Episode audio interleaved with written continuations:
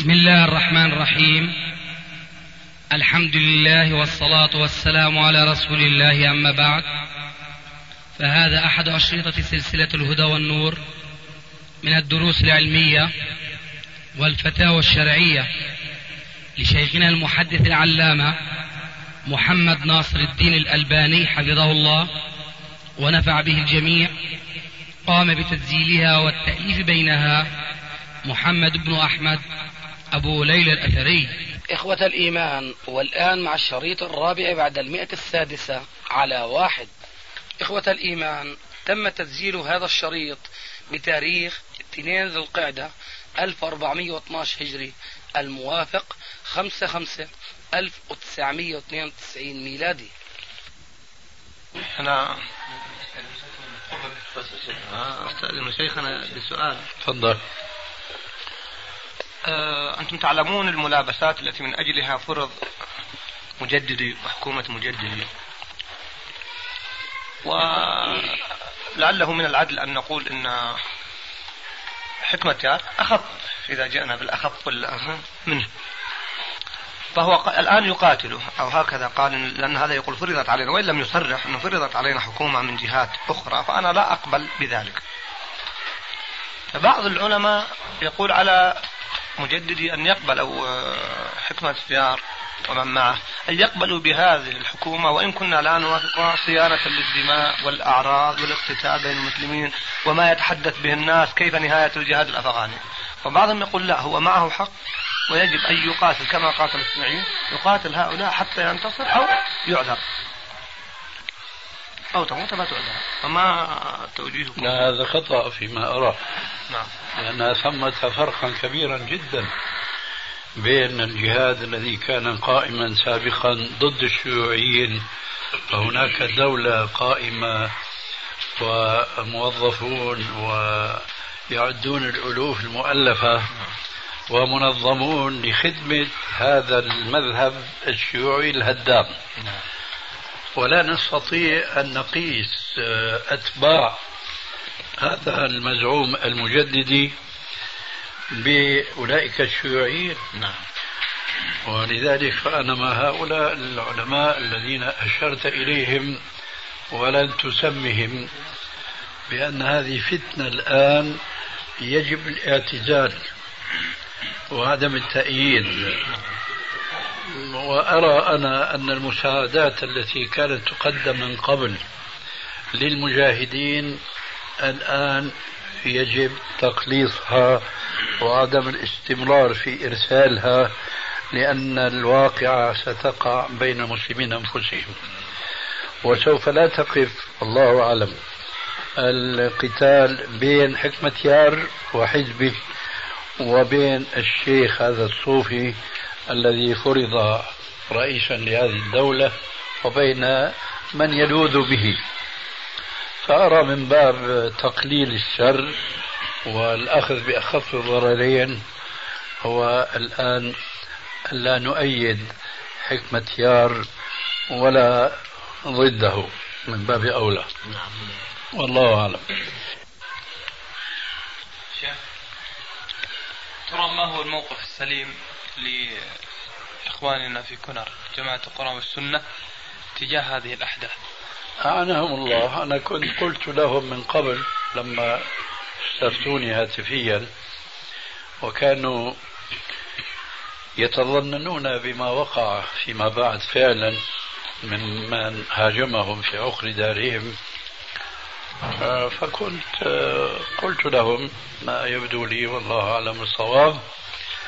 بأنهم يجب ألا يهاجموا بل أن يلتزموا المنطقة التي هم يعيشون فيها.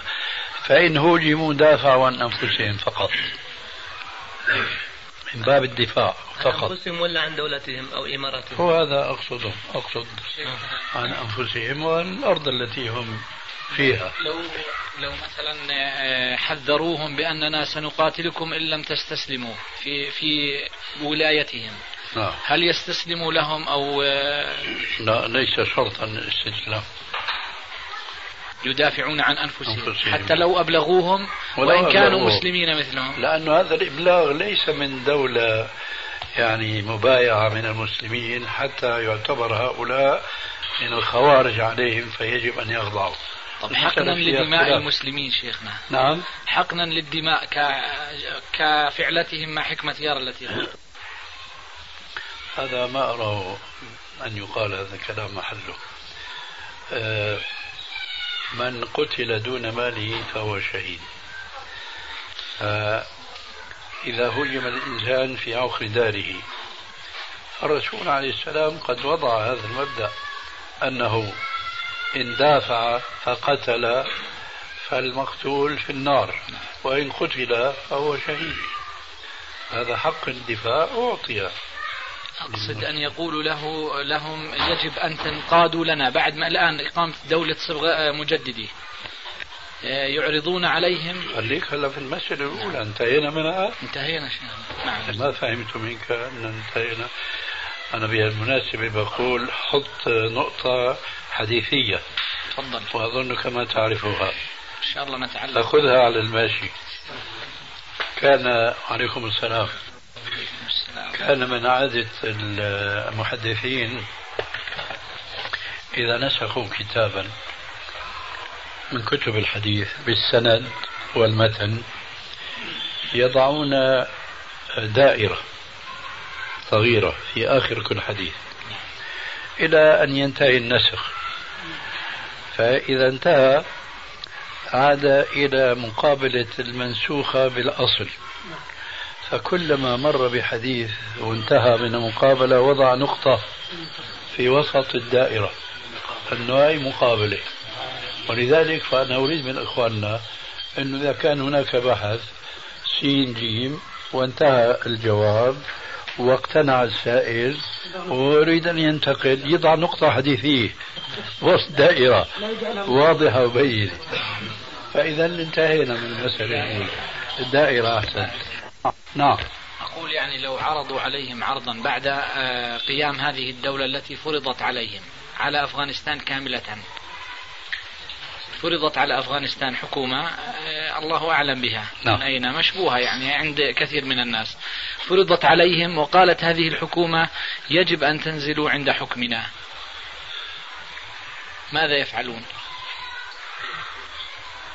ينظرون إذا كانت حكومة أولا ليست نابعة من الشعب وكما تقول وهو الواقع والله أعلم أنها فرضت على الشعب وبخاصة أنهم يقولون إنها مؤقتة. نعم. وهذا في الواقع من مكر الأمريكان وأمثالهم.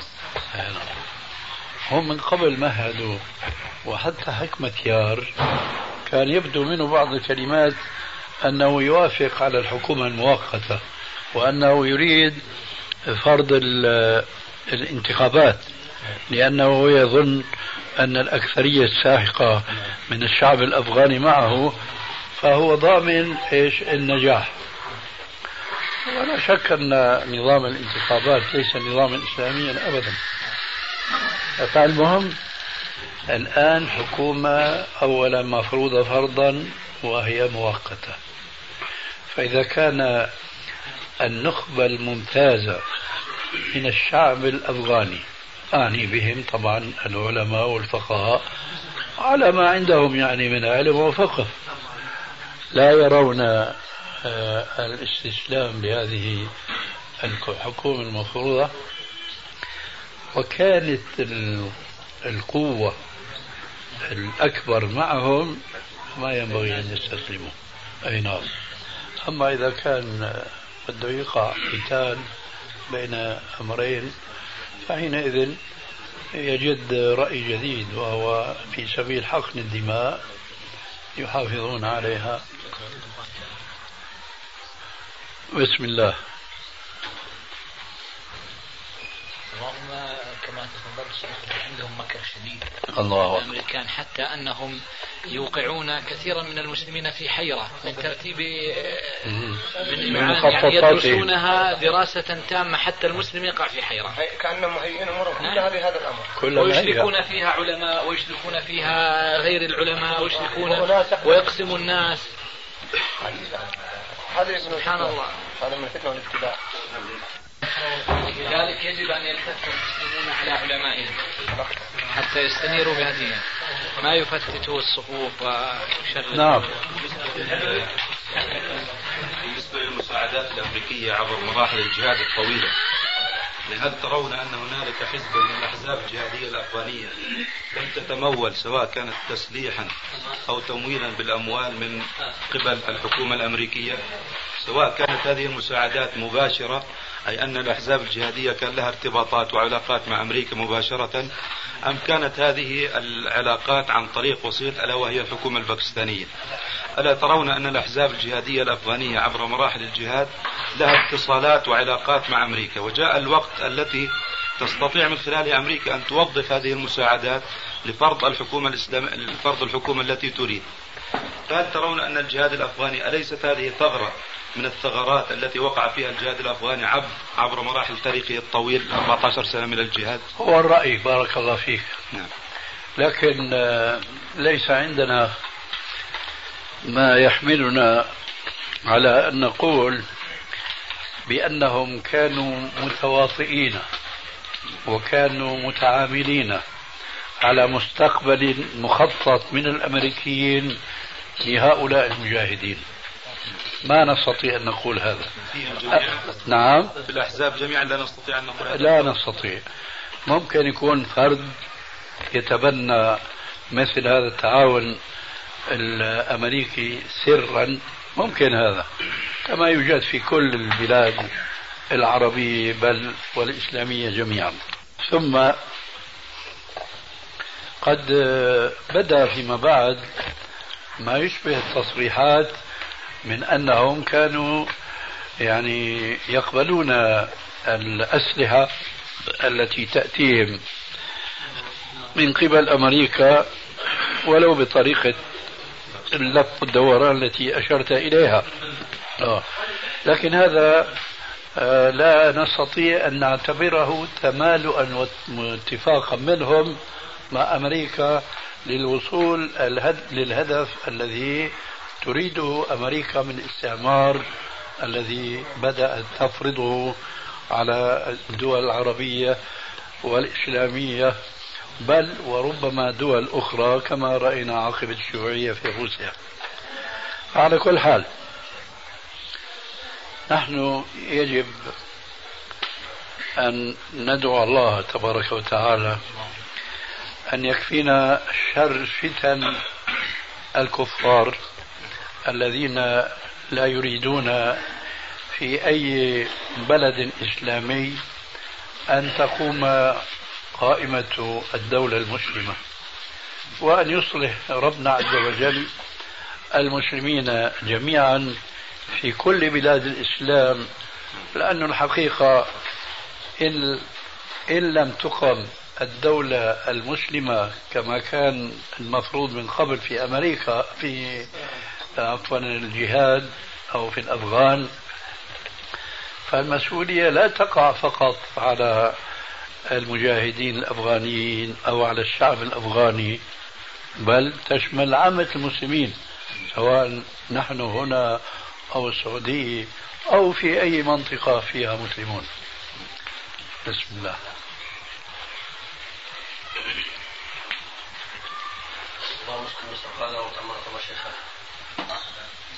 لكن أستاذنا بالنسبة الله خيرا.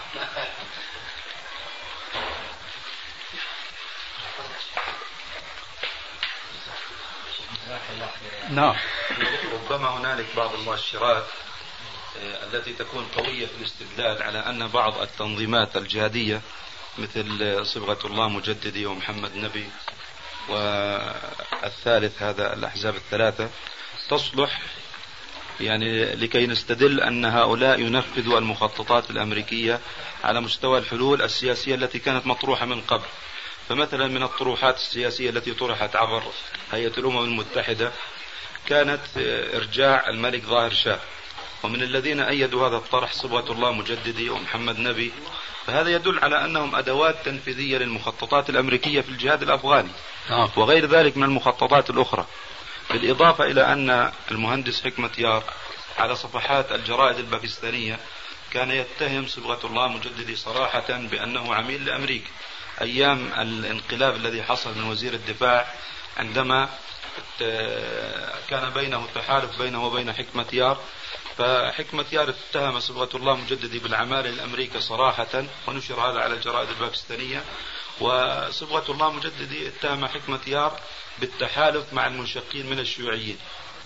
فألا يصبح مثل هذا بالاستدلال على أن لهم يعني شيء من التواطؤ وشيء من التعامل مع جهات أمريكية مع جهات غربية ومنها أمريكا على سبيل المثال. بارك الله فيك. هذا هو الظاهر. وقد أشرت أنا آنفا أنه ليس بعيدا أن يكون بعضهم متمالئين. لكن ما نستطيع أن نقول عن الفئات الأخرى من المجاهدين.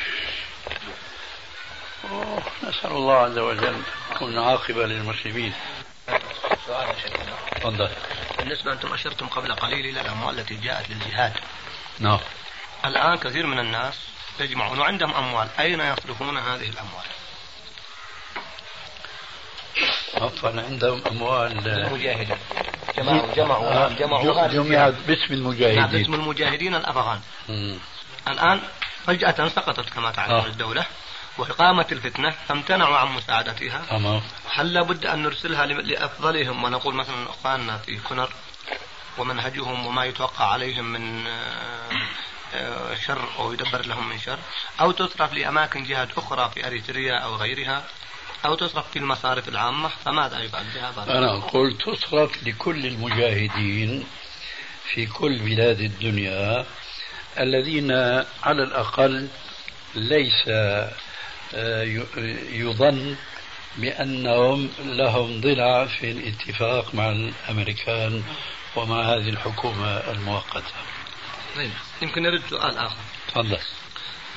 مهما إذا قامت هذه الدولة سيوجد بعض المخلصين في داخل أفغانستان وسيقيمون بعض المعاهد والمدارس التي تمثل منهج أو تعلم منهج السلف سواء كما قلنا أخواننا في كنر أو غيرهم. قد يوجد أفراد كما هو معروف من المجاهدين أنهم لا نقول أنهم كلهم في كنر. فهل يجوز صرف هذه الأموال لهم؟ وتعتبر من باب صرفها في الجهاد أو لا بد من صرفها في الجهاد الذي هو قائم كجهاد قتال؟ يصرف إلى الأولى استحقاقا. الأولى استحقاقا هنا إذا أيضا سؤال فرعي. مرة أخرى بعض الذين تبرعوا للجهاد وكانوا يتبرعون يقصدون فيه الجهاد والفقراء من المجاهدين. كثير من الأخوان الأفغان الذين رجعوا الآن إلى بلادهم وديارهم فقراء. صح ألا يعتبر هذا من أثر الجهاد فصرف الأموال لهم حق لهم؟ هلا بارك الله فيك. وفيك بارك. الله يفتح عليك يا شيخ. الثاني ما- قولكم في المهندس حكمة يار تقييمكم له حسب ما سمعتم ونقل إليكم أنا أعتقد أنه رجل إسلامي وقائد وليس بعالم. وكان حريصا على إجراء انتخابات. ويبدو أنه كان يرمي من ورائها أن يصبح هو رئيس الدولة. وقد كان جرى بيننا وبين أحد أتباعه في هذه الغرفة بالذات نقاش حول أو ما نقول نقاش تساؤل حول فتنة قتل جميل الرحمن رحمه الله. وكان الشخص المومى إليه والذي كنا نتحدث معه كان يدافع دفاعا حارا عن حكمة يار وأنه ليس له يد مطلقا في فتنة كنر التي كان منها قتل هذا الشيخ الفاضل ورئيس جماعة القرآن والسنة في تلك المنطقة المعروفة بكنر فقلنا وطلبنا من الأخ المشار إليه بعد تأكيده بتبرئة آه، حكمة يار من تلك الفتنة أنه يجب عليه لتطمين العالم الإسلامي أن يعلن بأوسع دائرة من وسائل الإعلان بأنه بريء من هذا أولا ثم هو ينكر أشد الإنكار على الذين كانوا سببا لقتل الشيخ جميل الرحمن. وثنيت بطلب ثانٍ. ألا وهو أن يعلن على العالم الإسلامي ليكون معه في جهاده أنه إذا قامت دولة الإسلام في كابل وقلنا عسى أن يكون ذلك قريبا آه، أن يعلن منذ الآن أنه سيجعل الدولة تقوم على أساس الكتاب والسنة وليس على أساس المذهب الحنفي الذي هو يتمذهب به كأكثرية علماء أفغانستان.